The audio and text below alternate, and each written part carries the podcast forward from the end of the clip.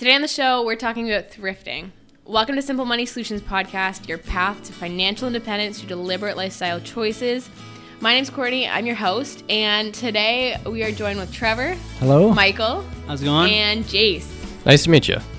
And today we are kind of we're doing it live in person. There's a second episode we've done like this. Yeah, it's kind of a neat format. Um, I, I think it, it creates a more conversational environment. So I, I think w- with um, thrifting, we kind of found articles where it kind of breaks into two sort of angles of thrifting.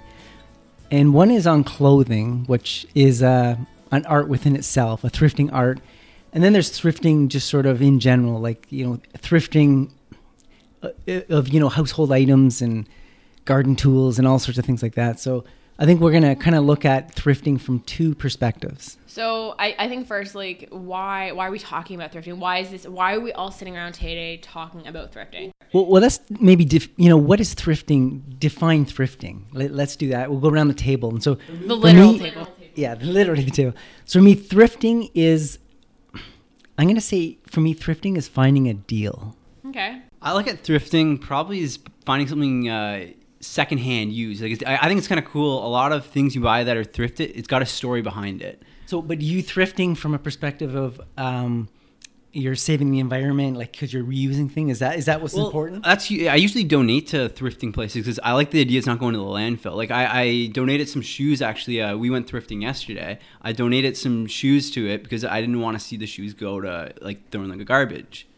And I did a bit of pre pre thrifting. He almost donated a backpack, which I, I kind of found enticing, so I, I stopped that from being donated. Um, I think for me, thrifting is probably more finding a high quality item for a really good price, and then usually like fading out other items that I may not like as much or that just may not be as high quality. So for you, th- the the key to thrifting is finding something of a, a high quality value that would you normally wouldn't buy new. Exactly, yeah. So something that I wouldn't uh, spend like that full price on, but something that I'll definitely get the most use out of, and it's a good quality. You know something else about thrifting I like is there's not many choices. Like when you, you see it, it's not like you can debate should I get the red one or the green one, should I get the medium or the large. What you see is what you get. So you tend to have I'm going to say less buyer's remorse. Because uh, Mike, I think you said this yesterday. Something about the the fact of choices. Oh yeah, yeah, we were talking about it on the way to the thrift store. We were saying how um, uh, options can make you unhappy. Like too too few options, and and you're kind of miserable because you're stuck in one way. But but too many options is the same uh, thing. You're unhappy with the fact that you gotta you gotta choose like so many things. Like you never know if are you making the right decision. So it's it's an extra stress. So I like to mention books on this podcast. There's a book called Stumbling Upon Happiness. And you also might like to mention Apple products as well. I I do, and I will get to that. uh, actually, funny when you're thrifting, you're not going to come across a lot of Apple products. Although I did see an Apple charging station for an older iPod, the 30 pin connector, and I wasn't interested in it, but it, there was one in the thrift store. But there's a Where book. Apple products go to die. Th there's a book called uh, Stumbling Upon Happiness, and in the book, the guy, pretty, the author, kind of just says, uh, having too many choices is going to make you unhappy.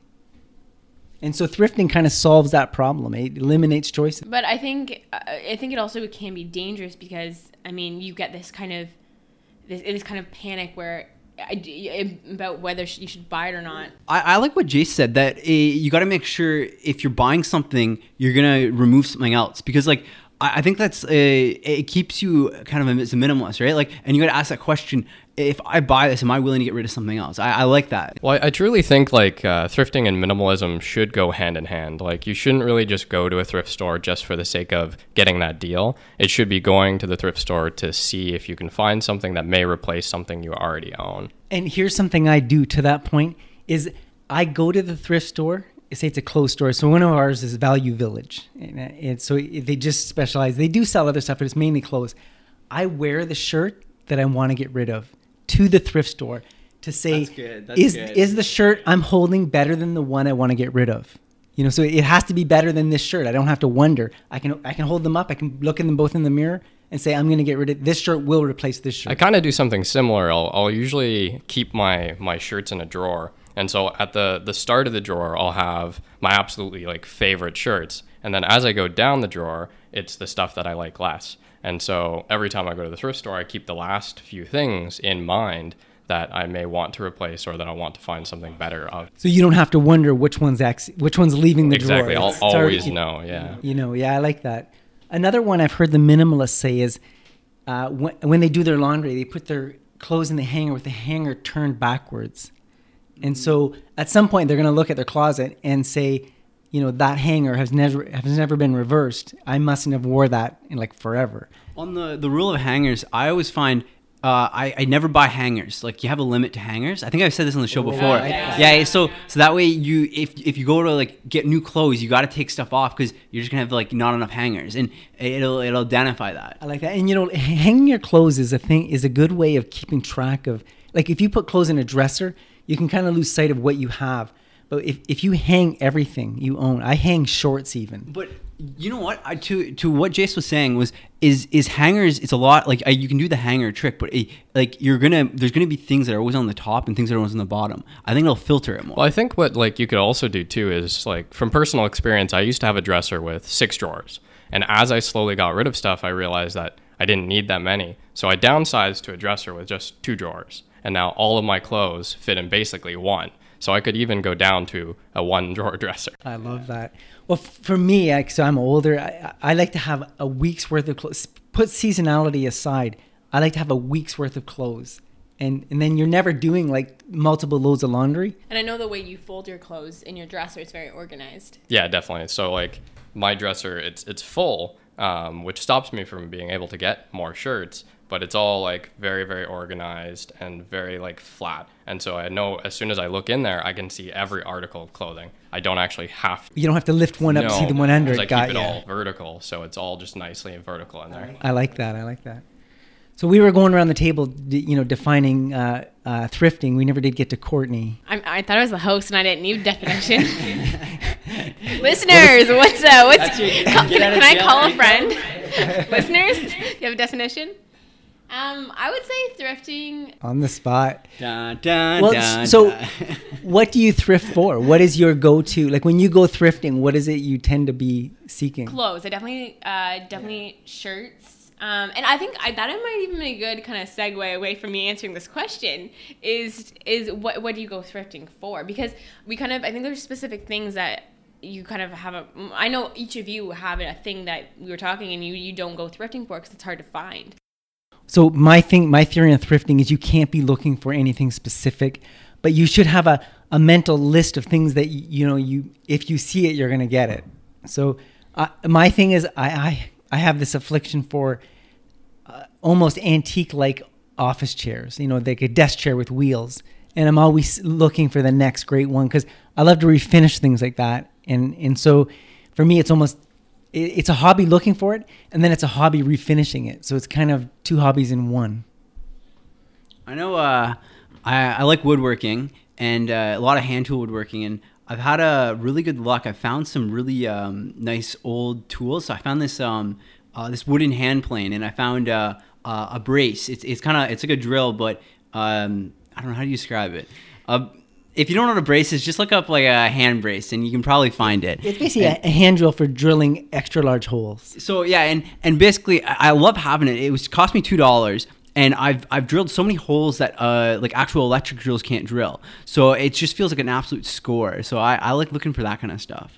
Uh, I think for me, it'd it'd probably be uh, a mix of things. So, like, I, I typically go in looking for um, plaid because I'm, I'm absolutely obsessed with plaid, but it, It'd be plaid shirts, plaid shirts, yeah. So it, it has to be, it has to be though. not plaid pants. No, oh no, not plaid pants. Um, There was a time where that was a thing. it's true, it's true.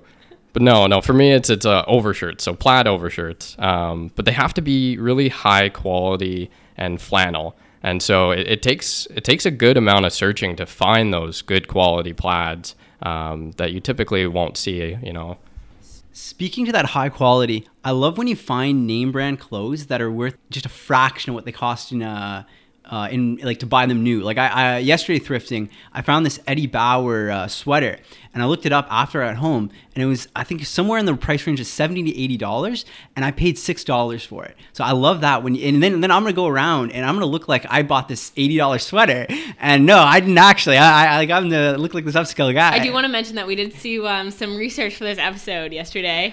yeah, we, we went thrifting in, in, in, in to sort of research for this episode or get our I call it to get our thrift on. Well, it's an absolutely amazing feeling finding that deal, but also walking out of there with a good quality item, and that's Oh, that's yeah. what it is Yeah. for me. It's so I, I go in there with with uh, an idea of what I want. So I usually will have a few utilitarian things in mind that I need, and then usually a few plaids, and that that's what makes me happy. So in, in my town, there's a store called the Beyond the Blue Box, and it's basically it's a place where you you can donate things, and they're kind of picky about what they'll take. So you know you're not getting junk there. So it, it's got to be something that's not broken. It looks somewhat useful. And uh, one thing they have there is books, and this is where I fall down on thrifting.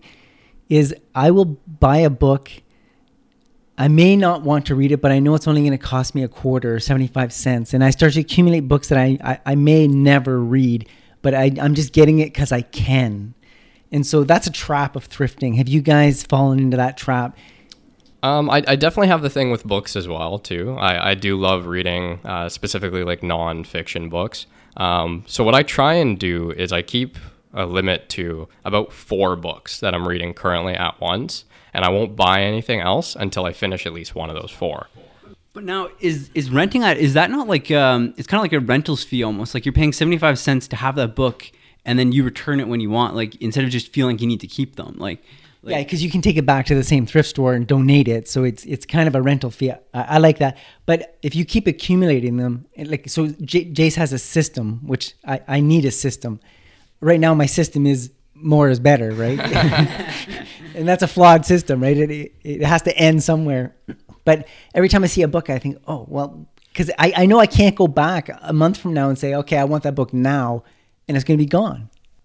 That's one of the that's that's one of the downsides to thrifting is it, it's a now or never mentality, right? You you can't you generally don't have time to ponder or think about whether you want it. And the dangerous thing about that is eh, you think, oh, it's only two dollars, it's only six dollars. But I mean, if you do that every time you step in a thrift store, you're, it's gonna it's gonna add up over time. Well, and then you'll you'll have a garage just full of st- junk. You know what I mean? Then you next thing you have to have a yard sale. Yeah, to get rid of all of that. No, it's definitely true, and and I know a few people who have kind of fallen victim to that. Like I have a, a friend, and he loves uh, collecting a, a specific type of animal, and so every time he goes to a thrift store, he looks for things with that animal on it. Um, the only problem is, after five years, he now has three walls worth of these figurines and stuff that relate to it. Yeah, so that that that could be a problem. But you you den- you generally have to act. So, have you guys ever been to an auction? No, So auctions are it's kind of even you could over you, the risk of an auction. So you could go thrifting to auctions, and you run the risk of overpaying because you're actually bidding on something against somebody else who wants the same thing, and they're trying to drive the price up. Um, I don't perform well in auctions because I can't make those split second decisions. So I, it, it's it's a I would caution people to go into auctions as a method of thrifting because you may you really need to know what something's worth. So are you saying thrifting, like going to a thrift store, it's in some ways it's similar to an auction, but it's like less high stakes, but you still got to make decisions relatively quick. Like Yeah, but you're not competing with somebody driving the price up. So it's What what I have a tendency to do actually is when I when I go to a thrift store, um, if I know I'm I'm gonna be looking around for a little while, or if it's a big one like Value Village, I'll bring either a small basket or a cart with me, and I'll I'll put anything that I kind of generally like into it, and then before I leave this store, I'll re-go through that cart a few times and be like, do I need this? Like, do I actually have some use for this, or do I just want it? And so then at that point, uh, I'll know whether it's useful or not to me. it's really coming down to the point. Of, you know, are you buying it because you need it, or are you buying it because it's a deal? Exactly. And it's having a, a mechanism or a system to to question that and, and have an answer. Yeah, you almost have to build these these sale, fail safes for yourself so that you don't fall victim to the, the good deals. And what's useful is to bring somebody with you. Like, so if, if I bring my wife with me, I can say, "Do you know, do I do you think I need this? And she'll bounce things off me. So I think it's almost better to go with somebody than to go alone. Always have a thrifting buddy. Now, something like we talk about auctions as a place to f- go thrifting, and obviously there's like thrift stores. What about pawn store or pawn shops? Like, because that's like you, go in one, it looks a lot like a, a thrift store. Like, but like I know you can get um kind of scam, like not scam, but like you, you can end up with less of good deals as, as you would have hoped. And My thing with pawn shops is everything in there is priced just a little bit too high to be considered a deal, but it's better than new. And I, I have never bought something from a pawn shop because I think the pricing is just out of line. I actually have a, a method for for pawn shops too. Um, so typically, if I have a few things that are, are of worth value, so like let's say um, a perfect example is uh, I had a Blu-ray player, and I knew that I wasn't going to use Blu-rays anymore because Netflix and just being able to stream stuff on your computer is just so widely available. So I took my um, Blu-ray player to the pawn shop because I knew I needed a drill.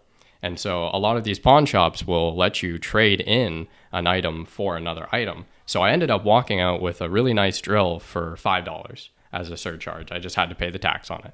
and got rid of a Blu-ray, Blu-ray player you didn't need. Exactly, yeah. So it was a good way um, to almost like exchange. So trade something that you don't need for something that you may want or need more. So I didn't know that's how they work. So that's, that's yeah, good yeah, to you know. can definitely do Wow. that at a lot of them. Oh, I do want to ask a question though, and then let's talk about consignment because that is that the same. Like, it's, how would you define that? Yeah, so consignment's kind of uh, that's more from a seller's perspective. I think you're selling something on consignment, so you you take them to a store, and if they sell it, they take a cut. You get a you know you both share in the profit. So generally, the prices I guess would be higher. The prices are, are generally a little higher than thrift stores, um, but it is also a good way for yourself if you're if you're low on cash or something, you have a lot of stuff that you don't need to kind of go there, drop it off, leave your name, and then you know later you can come back, pick up 20, 30 bucks or something. Might help you out in the long run. And I want to say with thrift stores as opposed to consignment stores is it thrift stores you're generally helping a, an organization, a nonprofit. So we have in my town we have the Mission Thrift Store, which is they're supporting various missions. Beyond the Blue Box, they're there for the sole purpose to employ uh, disabled people, disabled in some capacity. That's the only kind of people they employ, which is kind of odd, right? Because they tend to have struggle to get jobs because of their disabilities. So I think it's I, I love supporting that. Value Village, they are they. What's their story? I don't they think Value Village uh, actually does any They're for- nonprofit. for Yeah. profit, eh? They're for profit, yeah. But it's still, I think it, that's one of it's because it's a it's across like across. I mean, is it across Canada? Across because it's across Canada, across Ontario. It's very well known and, and just kind of it's almost like the Walmart of of thrifting. It's Yeah, just you can yeah. expect a certain level of it's the same. Like it's it's you can go to any town and find a Value Village. So it's kind of it's know, familiar. the- It's very We- uniform. We keep talking about Value Village. One thing about that store is it's it's very organized, particularly with the clothing, but with the hardware stuff too. They're, it, so they organize their clothes by size and color, and you can quickly go in, see if there's something you're interested in, and be out. It's not you're not just sorting through junk, right? It's it's organized. And the books are- are incredibly organized. They have at Value Village. They organize them by author, by by topic. It is an unbelievable the organization in those stores, and I've never been in a Value Village and it has not been busy. I don't know about you guys. I, I know.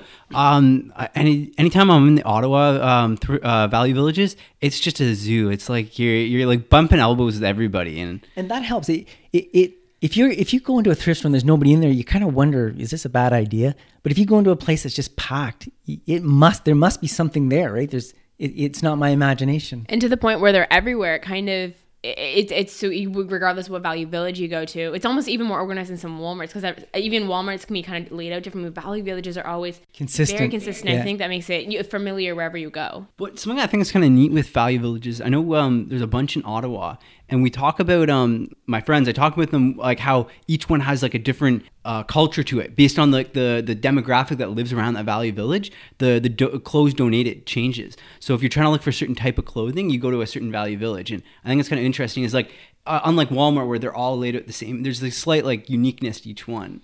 And you so with the Value Village, t- to your point, you can't go there looking for something.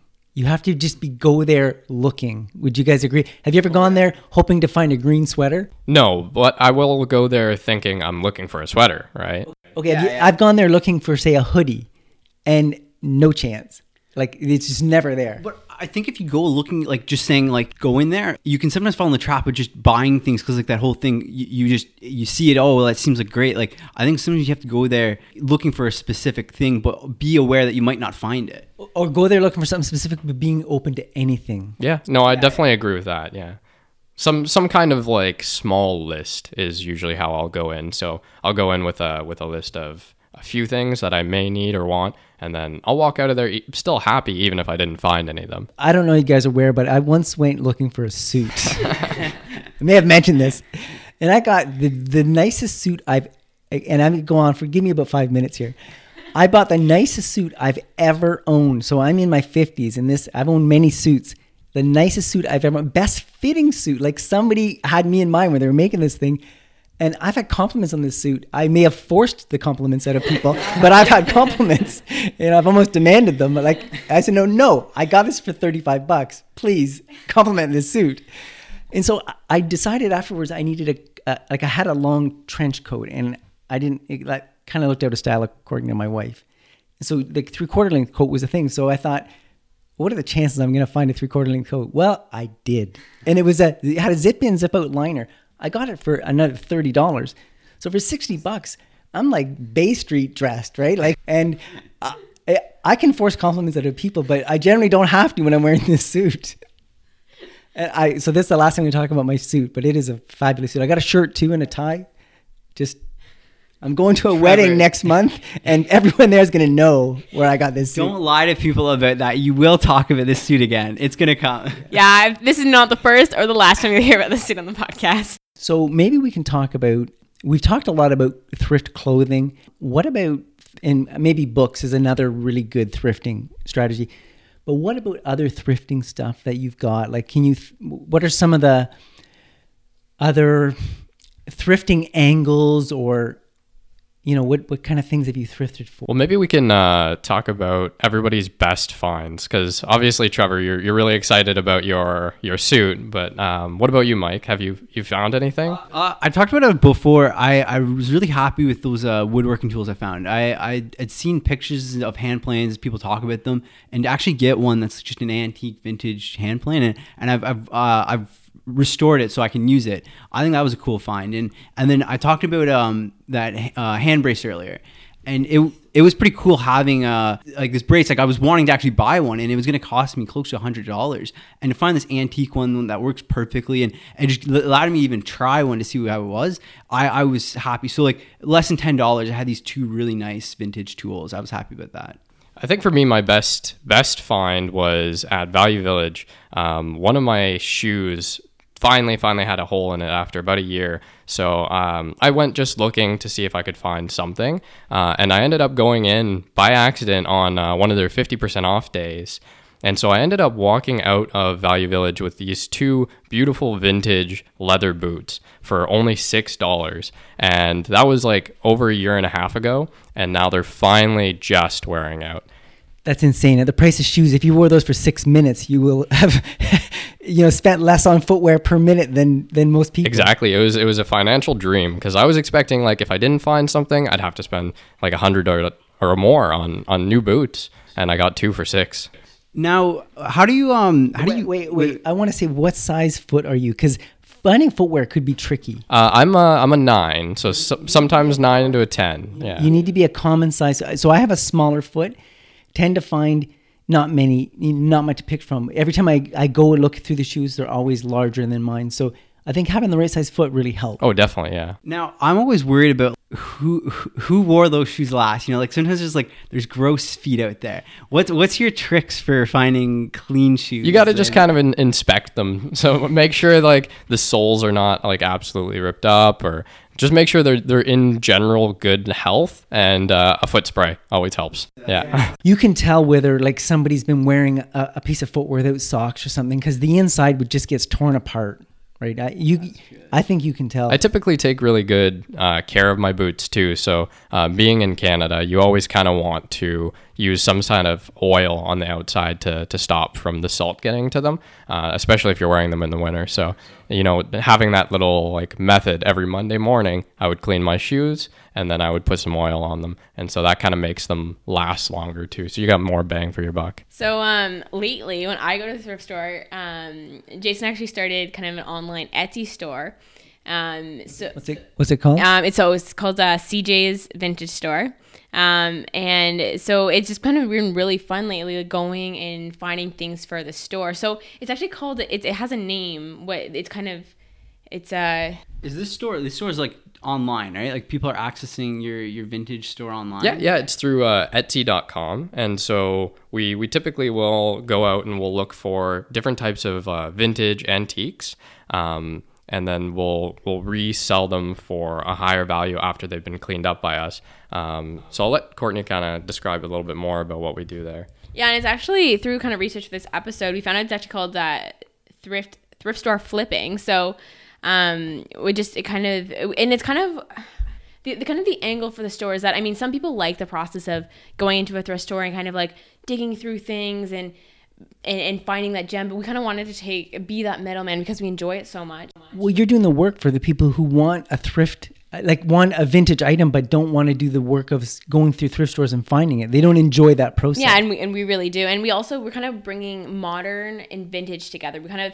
I mean, I, I think maybe a lot of people who don't have a good I, like vision of thrifting get stigmatized. I think then that's a big thing why we kind of wanted this episode is kind of destigmatize thrifting. Um, sometimes people can think of thrift stores and think of musty and, and old. And, and some thrift stores are musty and old, but some are like Value Village, bright lights and, and beautiful space. And, and so we kind of wanted to bring that modern, clean um, feel to kind of vintage items and bring those two together. So it, it kind of, if just say you were somebody, I'm not saying you do, but say you needed re- retail therapy as a, as a, a, de-stressor. Just say that was your you, something you needed. If if you switched that retail therapy into thrifting, going to thrift stores, if that's what calmed you down or or put you in your happy place, and you could turn around and resell that stuff, what a side hustle. Well, I think definitely that that is the case for me because uh, the way I was raised, um, it wasn't very minimal, um, and so being uh, a person who has discovered minimalism and stuff, I still have those habits of wanting to go out into stores and and and you know shop. Uh, everybody kind of has that that mentality these days, especially how commercialized everything is. So going to thrift stores and even just looking around and not buying stuff sometimes is just a de-stressor for me. Uh, it really helps me relax, and I like doing it every every weekend or so. Um, and so now having this outlet uh, that we can go look for very specific items to to have on our our website and resell uh, really has given us a nice little project to do. No, I like that. It's a side hustle that that sort of supports an, a, a need you have. So it's And we like to think it's kind of adding value to people's life because I mean, Jace spends a lot of time kind of cleaning up the objects and, and making them. I mean, we picked up a pie, a pie, A pie server, pie yeah. server, and it was just it needed cleaning, and after a little bit of cleaning, it looks incredible now. So. Um, it kind of takes that that kind of step because you enjoy the cleaning process. Yeah, it's it's a it's not just a side hustle for us. It's uh, also a hobby, and I think that's kind of where the best little side hustles will start. It's something that you are passionate about could be turned into something you can make a little extra money on. you know, for some people that that that have a stigma about going to thrift stores, you kind of taken that away out of it for them and put it on your Etsy store. Yeah, because we created kind of it's like we created a Courtney's corner and then a Jace's nook, and Courtney's corner is gonna have um, it's just it's just starting, but it's gonna have kind of maybe and I one thing specifically to any of the females out there, maybe males too, but I we'll talk about this later. But I find female the female clothes section is kind of you have to dig through different. I feel like men's is styles sometimes more classic. There's kind of hoodies, sweaters, plaids, shirts. But women, there's like different kind of um, ages in there and different kind of styles and different um, stores. There's a lot of kind of mixture of like no name versus brand names. So I think uh, kind of something I want to kind of bring into Quartz Corner is kind of some really awesome pieces that I think um, that I kind of sort through and find. And I think could be universal for everyone to enjoy. It will definitely leave a link to that Etsy store on on the in the show notes. I just want to talk about the stigma of thrifting. We haven't really touched on that. So I think shopping for clothes and wearing secondhand clothes. When I was younger, say in my twenties, that that was unheard of. I mean, it was just something. even if you did it, you would never tell anybody. It, it was it, it was not a badge of honor. It was not something you would brag about. It was if you did it, you you did it in in sort of shame or in hiding. Because you couldn't afford. And that's the only reason you would do it. But your generation, there seems to be something something's changed. I think uh, in some ways you think about like minimalism. It it, it works to uh, kind of go against uh, compulsory consumption, and you think all these corporations who want us to to buy the latest and greatest, and then when it's no longer the latest and greatest, throw it out and get the latest and greatest. So you think by people thrifting, we're actually kind of we're taking away from compulsory consumption. You know, like that whole thing of reusing this stuff, taking the time to find the the value in like uh, the second value of all this stuff. So I, I think, it, and I think that's probably why So part the, of it. the environmental aspect is what's removing the stigmatism. Is that what you're saying? Well, I, I think it's the, the thing that um, I think the the idea, like you said, of having the latest and greatest isn't as as important. Like, and I think part of it is also the environmental thing. You always hear of reuse, reduce, recycle, but I don't know. I think I always find that really cool. Is that uh, all the stuff that's getting a second home or a second life? Well, I think too uh, a good part of it is uh, our generation has a tendency to not have as much money as as older generations did, and so like even with buying houses and stuff like that, it's a lot harder for people our age now to be able to financially afford stuff. And so uh, I find at least with me and my friends, if if we end up going and we find like as Mike was saying, like an Eddie Bauer shirt for six dollars you know, it's still in that latest and greatest. And we're kind of almost proud that we got this shirt for such a great deal. And so that definitely helps, I think, draw in more people to go thrifting um, because you can get like the the more popular items, but with no cost to it. So it's almost the resourcefulness is the badge of honor. Exactly, especially in how consumer based our society is now. Uh, it it helps to be able to find stuff as as cheap as we can um, but still have good quality items. So I'm gonna say so. My kids kind of introduced me to Value Village or made me aware of it. Uh, then I started doing it, and I've sort of pushed that up to my parents. So it's almost like thrifting is, is being, you know, evolving in reverse direction. You know, back up the family tree. Yeah, I think our generation um, is really, really pushing it. I mean, I think it kind of, I want to say what started in maybe kind of more trendier places, um, like maybe like Toronto. I think that's, they have the markets there. And I think it almost started, I mean, I everyone's heard of kind of the, the hipsters. I think they're the individuals who are trying to break through the, the social norms and, and do something different. So kind of thrifting and, and wearing kind of innovative outfit combinations. I think that is something that that that makes you stand apart from consumer driven society. Well, you know, I know when I go into a value village, I'm usually the oldest person in the store, which always blows me away. Like when I go in there, I'm I, I feel out of place or like I shouldn't be here because I'm so old compared to everybody else in the store, which and I'm so glad to see that because I think our the future is bright when when when people are that resourceful, uh, those young people are that resourceful. I'm I'm encouraged.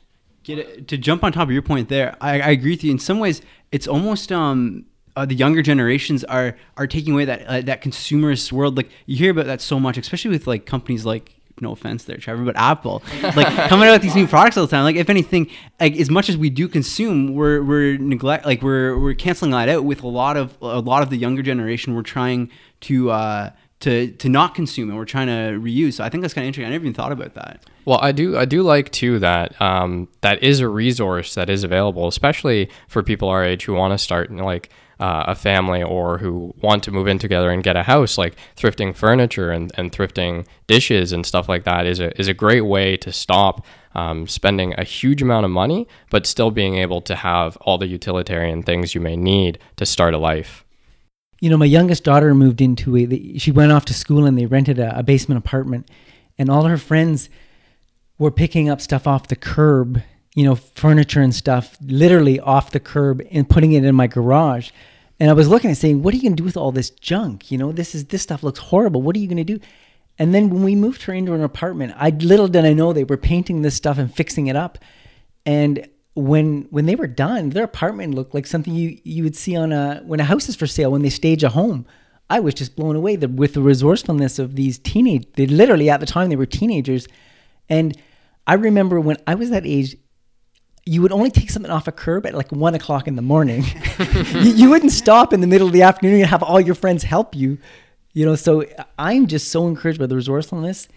It, it is just I, and I, I think the more you see it, it, it, I- I'm glad to see. So your generation is not trying to follow the generation before you, which is it, it's a disaster waiting to happen when that happens. And so if you recognize maybe uh, jobs aren't paying as much as they used to for the same line of work, you know something's got to give. So maybe resourcefulness, you know, kicks in, right? So I, I like that.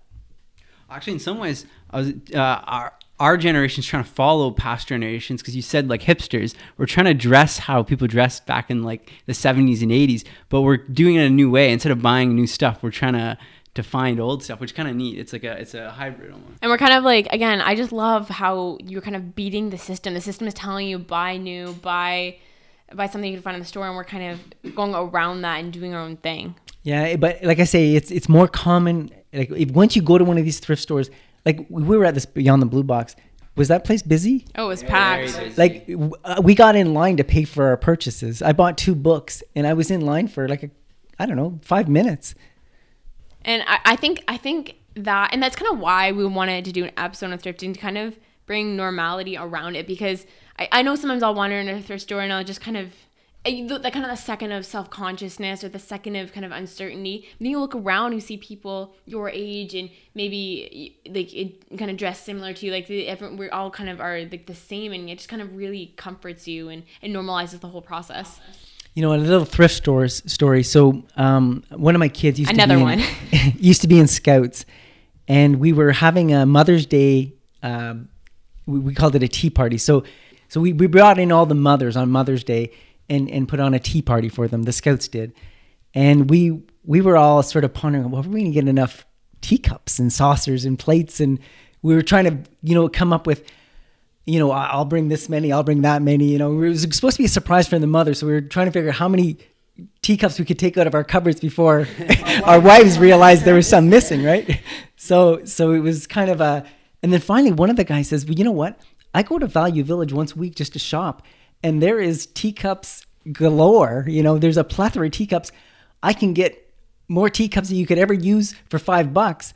And when we're done, we can wash them and take them back and just donate them. So it, and he was the only guy that thought of it because we're all of the same age and, and we were just blown away. Like we were just bowing down to this guy. and sure enough, he showed up with tea, teacups and saucers and plates. And he actually brought a whole bunch of really fancy teapots to the point that all these mothers were like, felt like they were, they were being treated like royalty because he brought some really nice stuff. And I we said, how much did you spend on this? And he says, I think he ended up spending like $15 and, and then we washed them, took them back. It's like it never happened. I think like one of the the big problems is uh, how much stigma um, generations have put upon used items, and uh, a lot of people have this this mentality that you know you shouldn't reuse something that that someone else has used because it's dirty or the quality is not going to be as good as something new. But something that I've I've found lately is the newer items that companies are making these days, the quality is not there. Um, with a few different shirts that I've bought, like new from from bigger places like Walmart or H and M, um, the quality wears out very very quickly. But things that I've gotten from thrift stores have lasted me years, and so I think that's a that's a huge mentality that needs to change. Like I've gotten almost all of my furniture from thrift stores. It just needs a little bit of work, and it's good as new. Um, and then stuff that you get from IKEA tends to break after like two two months, three months. That, and that's just it. Like uh, a little bit of TLC with some of these items, or even none, uh, and you have a good quality item that'll last you years on years instead of consuming a product that you know is going to break after a short period of time. Well, if you think of your Etsy store, so what you're doing is you're going out doing the legwork to find the item, the vintage item. You're cleaning it up. So you're adding a lot of value to your product, but you're the cost of of of buying it is very low because you're putting all the elbow grease into it yourself. Exactly. right? Yeah. It's to it's basically to provide products that we would probably own ourselves or that we would want to own ourselves to other people, and we just do the legwork and we do the cleaning, and they're good as new and they'll last you years and years. Um, so I mean, we picked up some really, really nice wooden bowls that actually Jace picked up, and I saw them. I'm like, can we keep these? Because they were so nice. But I like again, they're going on the store because we, we don't need wooden bowls, but they're they're stunning, and I just it, it's so things like that. We want to find things that other people. And you know, you're doing the environment a favor in that these things can only sit in these thrift stores for so long, and if they don't move, uh, they're going to send them off to landfill. But it be, but if somebody's willing to, to put a little bit of TLC into this product to bring it back to life, you're actually saving this thing from landfill. So you're actually doing an environmental good on top of maybe turning a small profit. Exactly, yeah, and that's definitely something that uh, I think both of us enjoy doing, and both of us also are willing to put a little bit of time and effort into. But you should feel good about the environmental impact because, like I say, there's things that if they don't move, it's it's going to landfill. And it's kind of sad because some of these pieces are, are really nice, or just uh, it, maybe maybe they're kind of buried a, around other pieces. Because I mean, and that's another thing. Sometimes thrift stores can be cluttered. And actually, we went to an antique store I don't want to interrupt, but that's what I do. The, the point that I've seen the photos you've done, and if it's buried on a shelf with a bunch of crap around it, it doesn't look enticing. It doesn't look useful. It doesn't look nice. But if you, the way you photograph the things, you've taken something that maybe you didn't do anything to it, but you've put it in such a uh, a view or a photo that it that you can appreciate its beauty now that you w- wouldn't have seen in that store. And I think it takes a certain eye because I know Jace has an eye for for kind of utility like items that I would have probably never saw myself. So I think it takes a unique eye, and, and maybe that person wouldn't have saw themselves if they didn't have that specific eye for it. I think I want to get into this, this Etsy store and reselling it stuff. Well, that, the bowls, for for example, was uh, something that I had actually seen a week before at the same thrift store, and uh, I didn't actually realize uh, how quality they were because I, I had walked right by them. I looked at them, I was like, "Oh, it's just a bowl." And then later, I was actually watching a YouTube video of someone who was describing these bowls and they had done the same thing so they'd taken it and they'd cleaned up these bowls and they looked absolutely beautiful and so the, in my back of my mind for almost half a week i was like oh my god i hope those bowls are still there. And so i rushed back as soon as i could get back to that store and, and they were still there and they were so cheap. What did you have to do to rehabilitate them? uh, just a little bit of oil on the teak and, and they Okay, that's looked what I was fantastic. you just had to wipe them down and that was it. But they were just piled under all these other ceramic bowls and it just it was it was such a difference afterwards with just a little bit of cleaning And I'm going to say, if you were to buy those bowls, say today, new, they'd be, they'd be made in China. They'd be made out of some very uh, poor wood, you know, like very whatever was cheap, Just to get that look. not teak. Yeah, exactly. Yeah. You're not going to get the same quality. And that's one of the things I personally love about vintage things is they made them very well back then. And these days, not so much. You know, one vintage thing I'm always been looking for is that you you ever see these old fashioned radios? They, they'd sit on like a on a table or a desk, and they kind of got a, a rounded top. Oh, yeah. with- You know those. I'd love to get one of those. I'll keep my eye out. Yeah. Okay. Watch for that.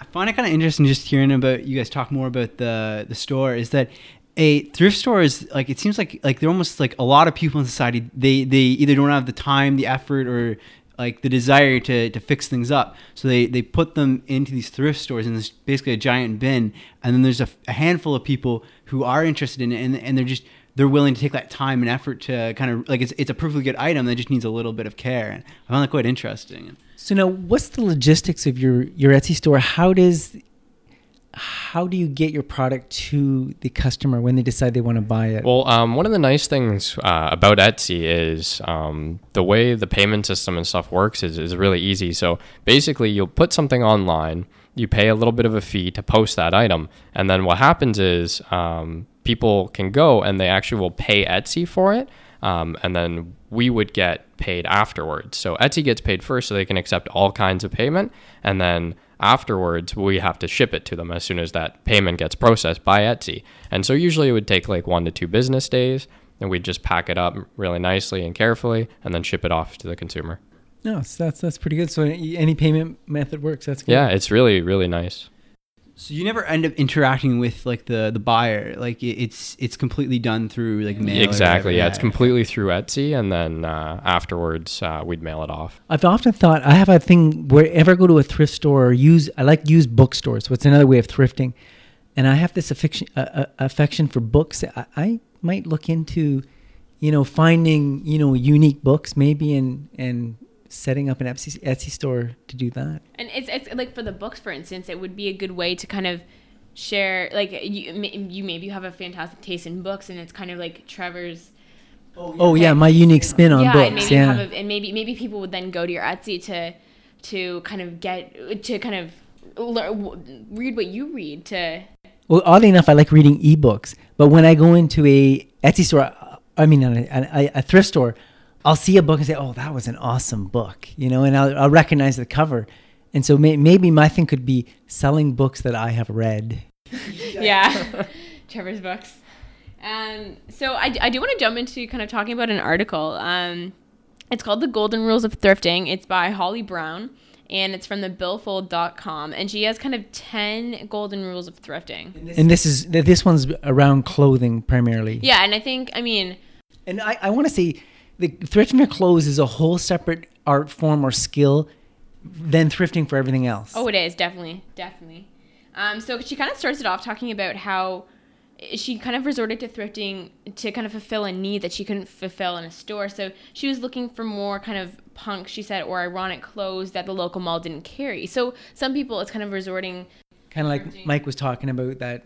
Or one of you were talking about uh, hipsters' clothes, Yeah, it, I well, I think I think it's which we just used to call clothes. yeah no and I, I think so i think because of kind of that movement and i think the hipster movement is, is definitely around kind of finding things that you can't find anywhere else kind of that unique spin on again like kind of like a different specific kind of types of clothing um, so she also said as well here that she kind of would search for kind of classy and vintage outfits that she couldn't afford um, through a store if there was a kind of a retail store that sold that um, she actually mentions here how she um, bought a gown too for super cheap from a thrift store as well. So kind of like like my suit.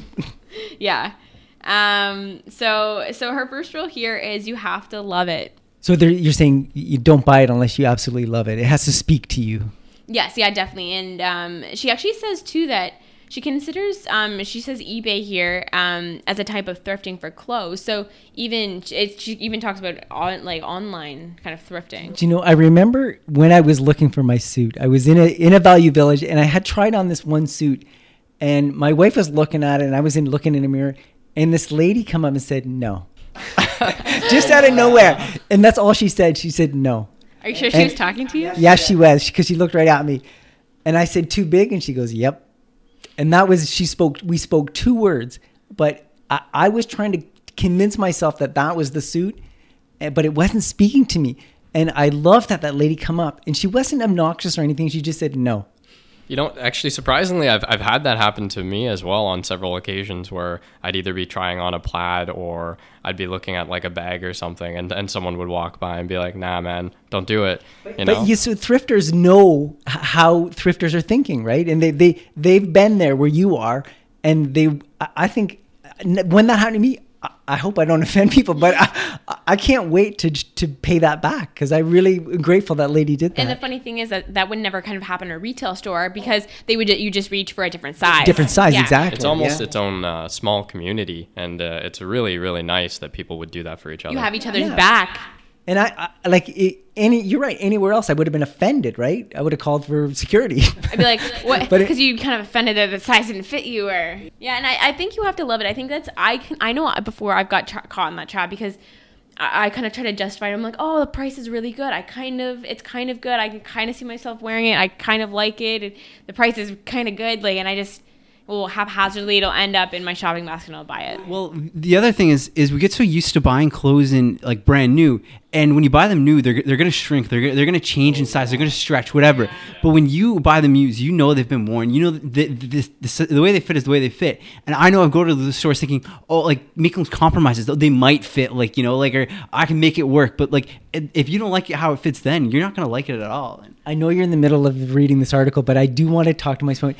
It's it's when you buy a used clothing, you like how many times do you worry it's going to shrink, and it, it never shrinks as much or as you want, or it it always shrinks more than you wanted. But when you buy secondhand clothes, it is what it is. I love that. Or or I know sometimes that that I hate to interrupt, but that's what I do. That makes up for the lack of selection. For me, hundred percent, the lack of selection, knowing what you buy, it's going to fit when you when you're two weeks from now, a month from now, a year from now, it's going to fit the same. that to me is worth the lack of selection. And I know sometimes like I'll buy um, even from American Eagle, which is like you, you think their quality is good. I have a thing though. I think guy shirts are kind of sometimes thicker than female shirts. I don't know, or I guess they are getting thinner guy shirts as well. But I don't know. It's been a while since I wore a female shirt. well, from my feeling, the shirts of experience, um, I sometimes I'll find I don't know females too if you're out there, maybe guys too. I don't know. I find the line in the shirt, you know, the seam down the side, will slowly like stretch to go around to the front. Does that has that happened?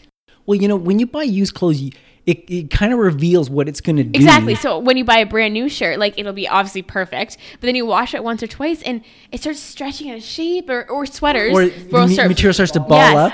So it reveals itself Yeah. in the secondhand store, right? You know what it's going to do. I think one of the amazing things too about thrift stores is usually the secondhand clothes that ends up there is the clothes that are gonna be quality comparatively. Because let's say you did have one of those new shirts and it started to, to rip or fade, they typically will throw those out if you get them at a value village. That's- that's so true. you kind of don't have to as much anyways go through all of the the clothing that's there and be like is this gonna last you know it's gonna last it's already lasted I think we're talking about clothes, thrifting clothes primarily because it's the biggest opportunity to save money. We, but bar none, like I mean, opportunity on clothes savings is huge. because when you buy like a dresser, it's usually a one-off thing, or you want to buy a bigger item, you don't kind of need to replace it as often. Or a suit. or a suit. And speaking to the speaking to the other point too, like I and the and to Jason's point, the the quality. So for instance, backpacks. I've had this backpack forever, um, and I've and its quality. It's, it's a JanSport. If anyone has a JanSport, they last forever. And so I've kept it forever. So and then finally I'm gonna get rid of it, but. Um, for for these items that end up here, these people probably had them forever and got tired of them and could have ended up there. So you know it's kind of quality.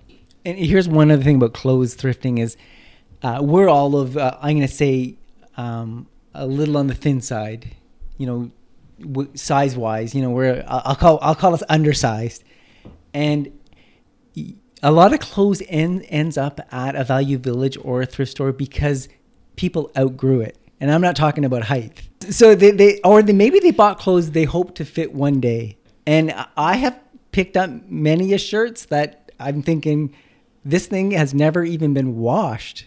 It smells new. Or even or even how often gift um, clothes are gifted and things. I think we can kind of underestimate if, or maybe you, maybe someone has bought something and and and they yeah they they realize they're never gonna wear. Like I think we we because our body does fluctuate. Like when I started clothes thrifting, I used to say, "What's wrong with this?" That was my mindset. I'd hold it up and say, "It's here because there's something wrong with it." But I finally come to realize, okay, there's nothing wrong with these things.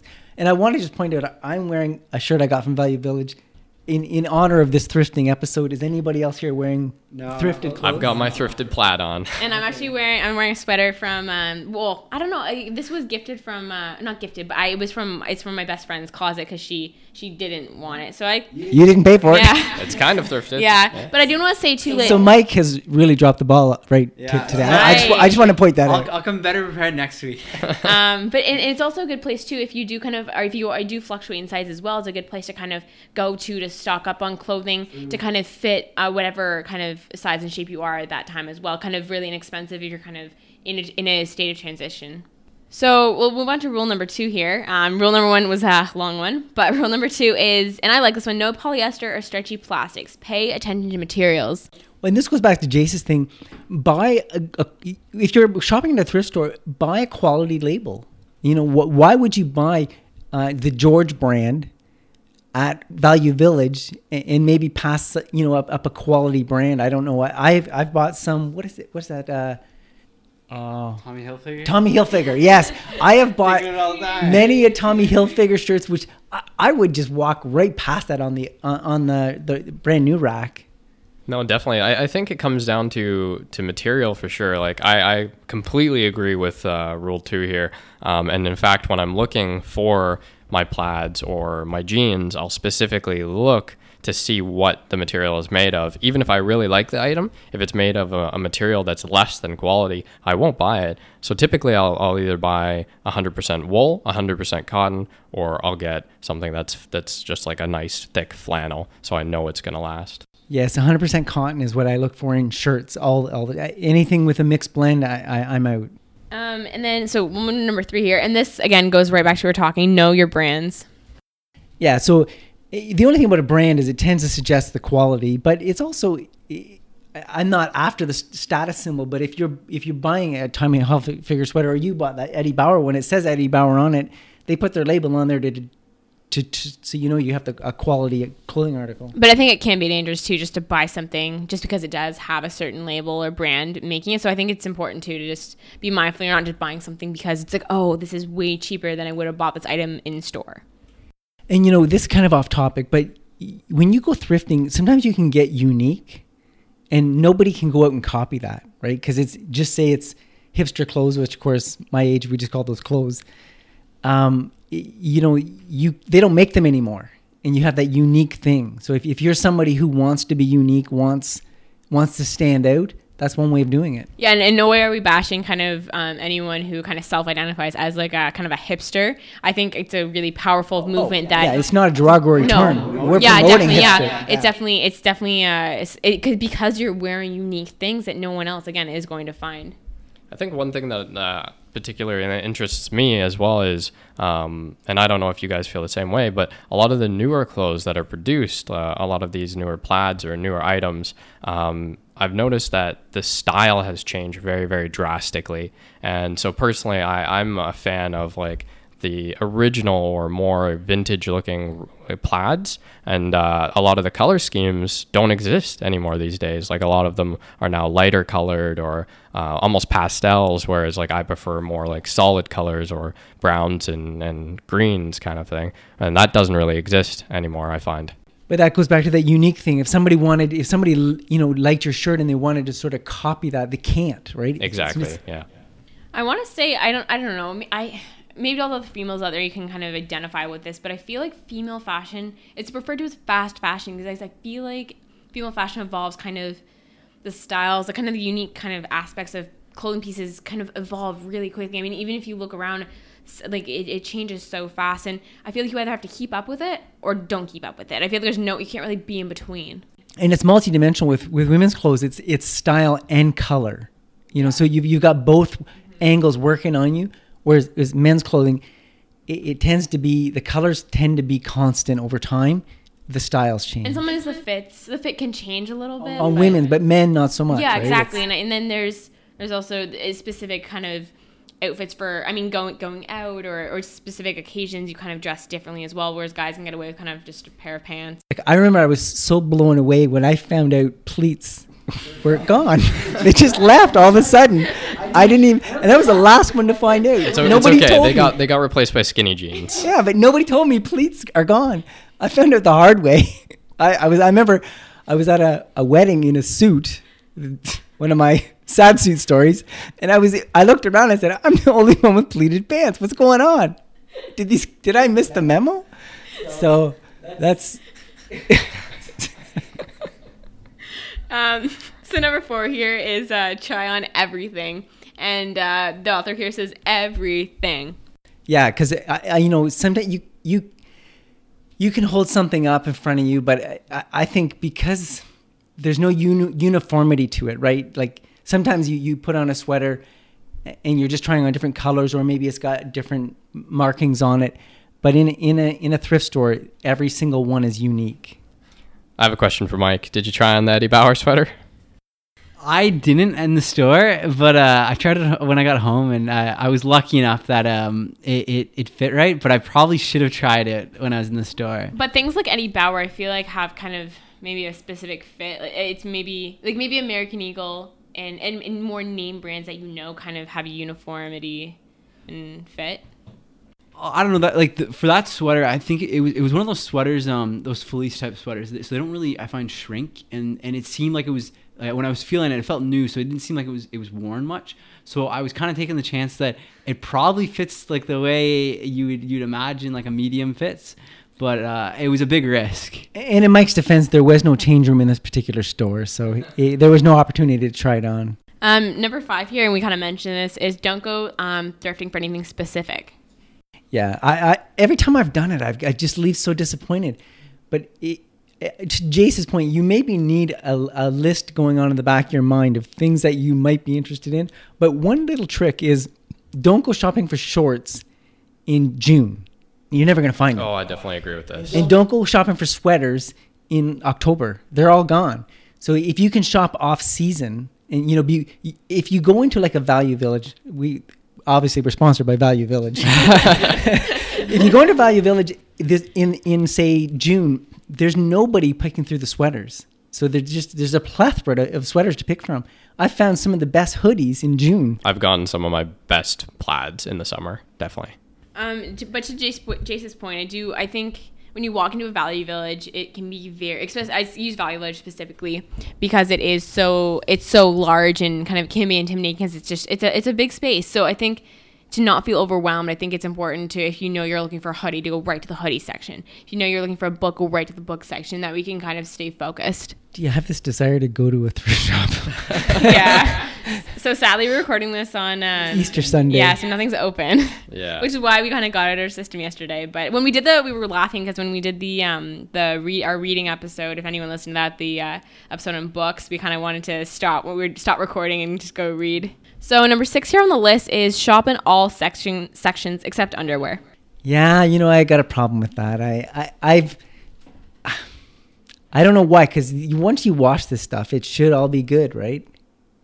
Yeah, I don't know. Like big pause. personally, with me, uh, I, I agree with her for this for sure. There's there's a few things I will never buy from a thrift store: uh, underwear, socks, or pajamas. Will never buy from a thrift store. And you know I've never seen that section too crowded. no. I mean, n- nothing against anyone who does kind of favor those sections. I just, uh, it, it is a very kind of personal item, and it is the definitely the one that touches your skin the most. Yeah. And you know you're not that stuff doesn't tend to cost a lot of money so i don't know that your your saving opportunity is going to be that great your savings is going to be in the fashion department and i don't wear a lot of fashion underwear I also think it goes back to rule five. You're not allowed to try the underwear on. So oh that's true i never thought of that yeah Um, when so uh, this kind of relates maybe more to females um, when it says like shop in all sections, but I know I will go straight for the the guys section or you she and the author here um, Holly even says the the boys section. I mean that's where I go for all my plaids because I like kind of the oversized fit because plaids do change in uh, female plaids do change in shapes and sizes and i know i had have held on to some female plaids that i bought from actual stores for a while but again plaids now for females are more kind of oversized and big and if you, if you go kind of shopping in the female section you'll get all kind of the smaller plaids that are more, more outdated so going to guy sections they'll get long sleeves i'll even get hoodies they'll get i got actually my favorite fleece it's, uh, this this is a good story I went to there's a kind of a is it about a suit no, no. I went I was looking for a three quarter zip up fleece sweater specifically looking for that and I found it. It was amazing. It was one of those per- and because I went to the boys stre- section straight to the boys section. It has pockets. It's it's amazing. So I think we should go to the, the dress section, guys. yeah. Let's go to the dress section. I was going to say I've been affected by this in that I have bought some uh, hoodies and in, sw- in sweatshirts that I've lost to my wife. so so sh- she indirectly shopped in the men's section through me vicariously. the reason I uh, get more plaid every time is because half of it ends up at Courtney's place. guilty but no it's i definitely think and and that's i do because i've always really I, I do i think the guys clothes are very more kind of classic and kind of appropriate for kind of a lot of ages so i kind of i do really like shopping a side note i do like maybe maybe everyone all the listeners are probably thinking i dress like uh just all in boys clothes but i, I not, not always but there are a good a lot of good pieces so number seven, and this is this is a good one, is uh, no alterations or and, and no DIY. Oh yeah, you can't you can't buy clothes saying you know I'm going to take this to a seamstress and have it you know like that s- s- suit where that lady said no. Can we, can we start a suit count? Is are your listeners taking a suit count? But after she said no, you know, I said, well, maybe we could get these shoulders taken in and this, you know. And but once you do it, you've kind of lost your savings. You know, if, if you're going to pay somebody to alter a piece of clothing, and if you're going to try to alter it yourself, it it may not look like it was supposed to, right? It may look like a Saturday afternoon butcher butcher job. So I, I agree. Don't don't buy something and have to invest hours and hours of your own time or money to make it fit. I, I definitely agree with this, um, but I also slightly don't. So uh, alterations and DIY, I think, are super super important if you already own the item. I think you should definitely look at if something rips or you have a small piece um, that doesn't fit quite well. Instead of getting rid of it and going and buying something else, look at how much it costs uh, for your local tailor to get it fixed. It's usually only 10, 15 bucks. But but you wouldn't buy something needing tho- that kind of work. No, I wouldn't. Yeah. Yeah, I would So- I would only do um, stuff that I've already like collected So- or have. So again, being resourceful. Exactly. Yeah. But I think I think we'll have a tendency. Uh, uh, maybe if it fits wrong, but like i- i- if it's got like a hole in it or it's like missing a button, I think we have a tendency to look at that in the store and say that's not what we want. Like you're always going to look for for things that are oh, like you were saying perfect. Like we will want it to kind of fit that that a bit. I would think. Yeah, no, I agree. But you know, Mike mentioned he bought a, a, a hand drill that needed some work, or you bought something ad story that needed work. You you so this one's this is on specific clothes, but I think with hardware items or non-clothing thrifting, I think a lot of times the the the gem is in it needs a, just a little bit of work. I definitely agree with Like- that. that's why it ended up there. Yeah. yeah. Like your like your chair, you specifically bought it because yeah, it needed it needed work. work. So this is it's almost the opposite is true when it's not clothing. Yeah, because you kind of it kind of yeah, you're like it takes away when you buy a shirt that's missing a button, a bunch of buttons. It kind of just takes away. In fact, in that thrift store, I- we were in there, and there was this organizer with all these little drawers in it. And the guy was standing there, and he says, "Oh, it's missing a drawer." And I looked, and yep, it was. And I, I kept walking, and I came back. He was still standing in front of it, and still saying the same thing: "It's missing a drawer." And I said to him, "I said that's why it's here." and after I said that, he kind of moved on, but he was real frustrated with that it was missing a drawer. Okay, that frustration, I've definitely experienced that. I, you'll pick something out, I and you you get overly frustrated because you, you, you like a, an item of clothing even you're like it's perfect but it has a stain, and you it kind of holds you up because because you, Yeah. you you kind of get hung up on that. It's like almost. Um, so rule number nine, and I, maybe it depends on what uh, thrift store you're going to, but it says take a Claritin and hand wash your hands and wash your hands. So I, I think Value Village, I, I believe they wash their clothes because everything I touch smells the same. So whatever, and I don't particularly like the smell. Whatever soap they're using is, is probably a, a discount detergent. Uh, but I've been in stores where it smells like a used clothes store. Yeah, no, I, I think Value Village definitely cleans cleans all the items, and they typically have a lot of staff there too that are just like going through and sweeping and cleaning the place, and so it always does look nice and fresh. Um, but I think if you go to like some of the smaller towns with like the littler like family owned thrift stores or just like the the ones that are, are non for profit, uh, then you will notice that they are a little bit more dirty or dusty. Um, but that's all part of it, and, and it's all part of the fun, I think. Yeah, it is. Yeah. And I, and to your point about part of the fun, like I think that is something that I mean, it, it, some people, and, and that's why I like that there is the the value village because if you don't like kind of the dusty, dirty kind of version of it, you have this like clean Upscale version of thrifting. Exactly. To me, it doesn't feel like a thrift store if it isn't a little dirty and a little messy. Like like nothing's ever like perfectly stocked. It's always kind of a uh, kind of piles and stuff. Um, so number ten, this is the last rule on this list, is to give back. And we talk about that with, with books. You know, if you buy a book and you read it and you return it, you know, just think of it as a rental. You know, one thing I needed uh, from I got from the store, I needed a very lightweight dolly. You know, to carry. Uh, um, I was moving my daughter into a university residence, and I, needed a dolly to move. You know, to move things up the elevator, and I didn't feel like buying new one, so I went down to the thrift store and I bought one for five bucks. I used it and I haven't yet returned it, but I plan to return it. And so I rented it for five dollars. And I mean, I couldn't have went to a rental place and get it for five dollars. I'd probably have to. The insurance alone would have been five dollars on it. So y- you can kind of think of a of a thrift store as, as just a, a rental. So I have two two points. Um, one's about books, one's about clothes. Uh, the first one about books is I have a specific thing that I like to do with books, and usually like I'll buy. Uh, books that will give me some sort of value or life lesson.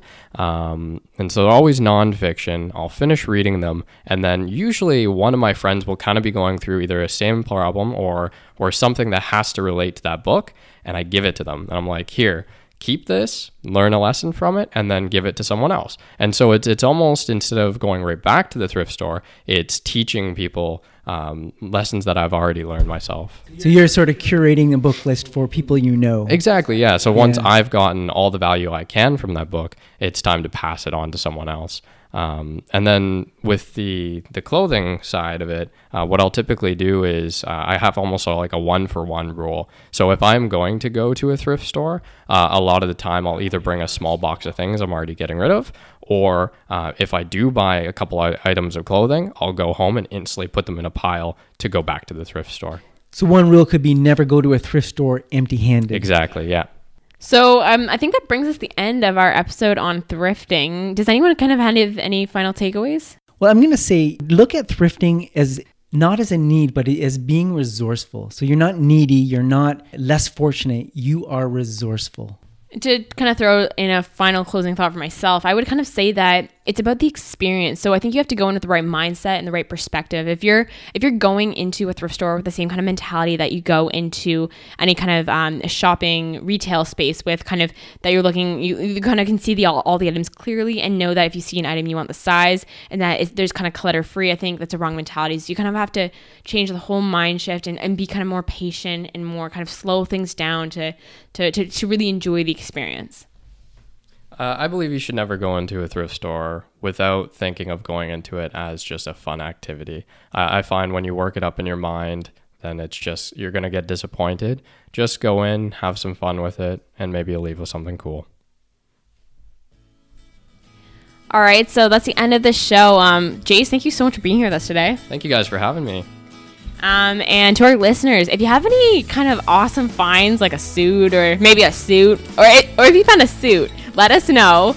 Um, send us an email. You can always do that at livelifesimple365 at gmail.com or always on our website. We have a contact submission form there. Um, live life simple, livelifesimple.ca. Um, and the contact submission form is just kind of on the header there. Yeah, so let us know if you found anything awesome or kind of your experience with thrift stores or, or what you love about them. Maybe you don't like them at all. Like, let us know. And um, next time we do a listener episode, we'll include that in there. We have some, if you if you did send us in anything, we will be including it um, on an upcoming episode for our list answering all our listener questions. Um, yeah, and thank you so much for being with us this week, and we will see you right back here next week. Until then, keep it simple.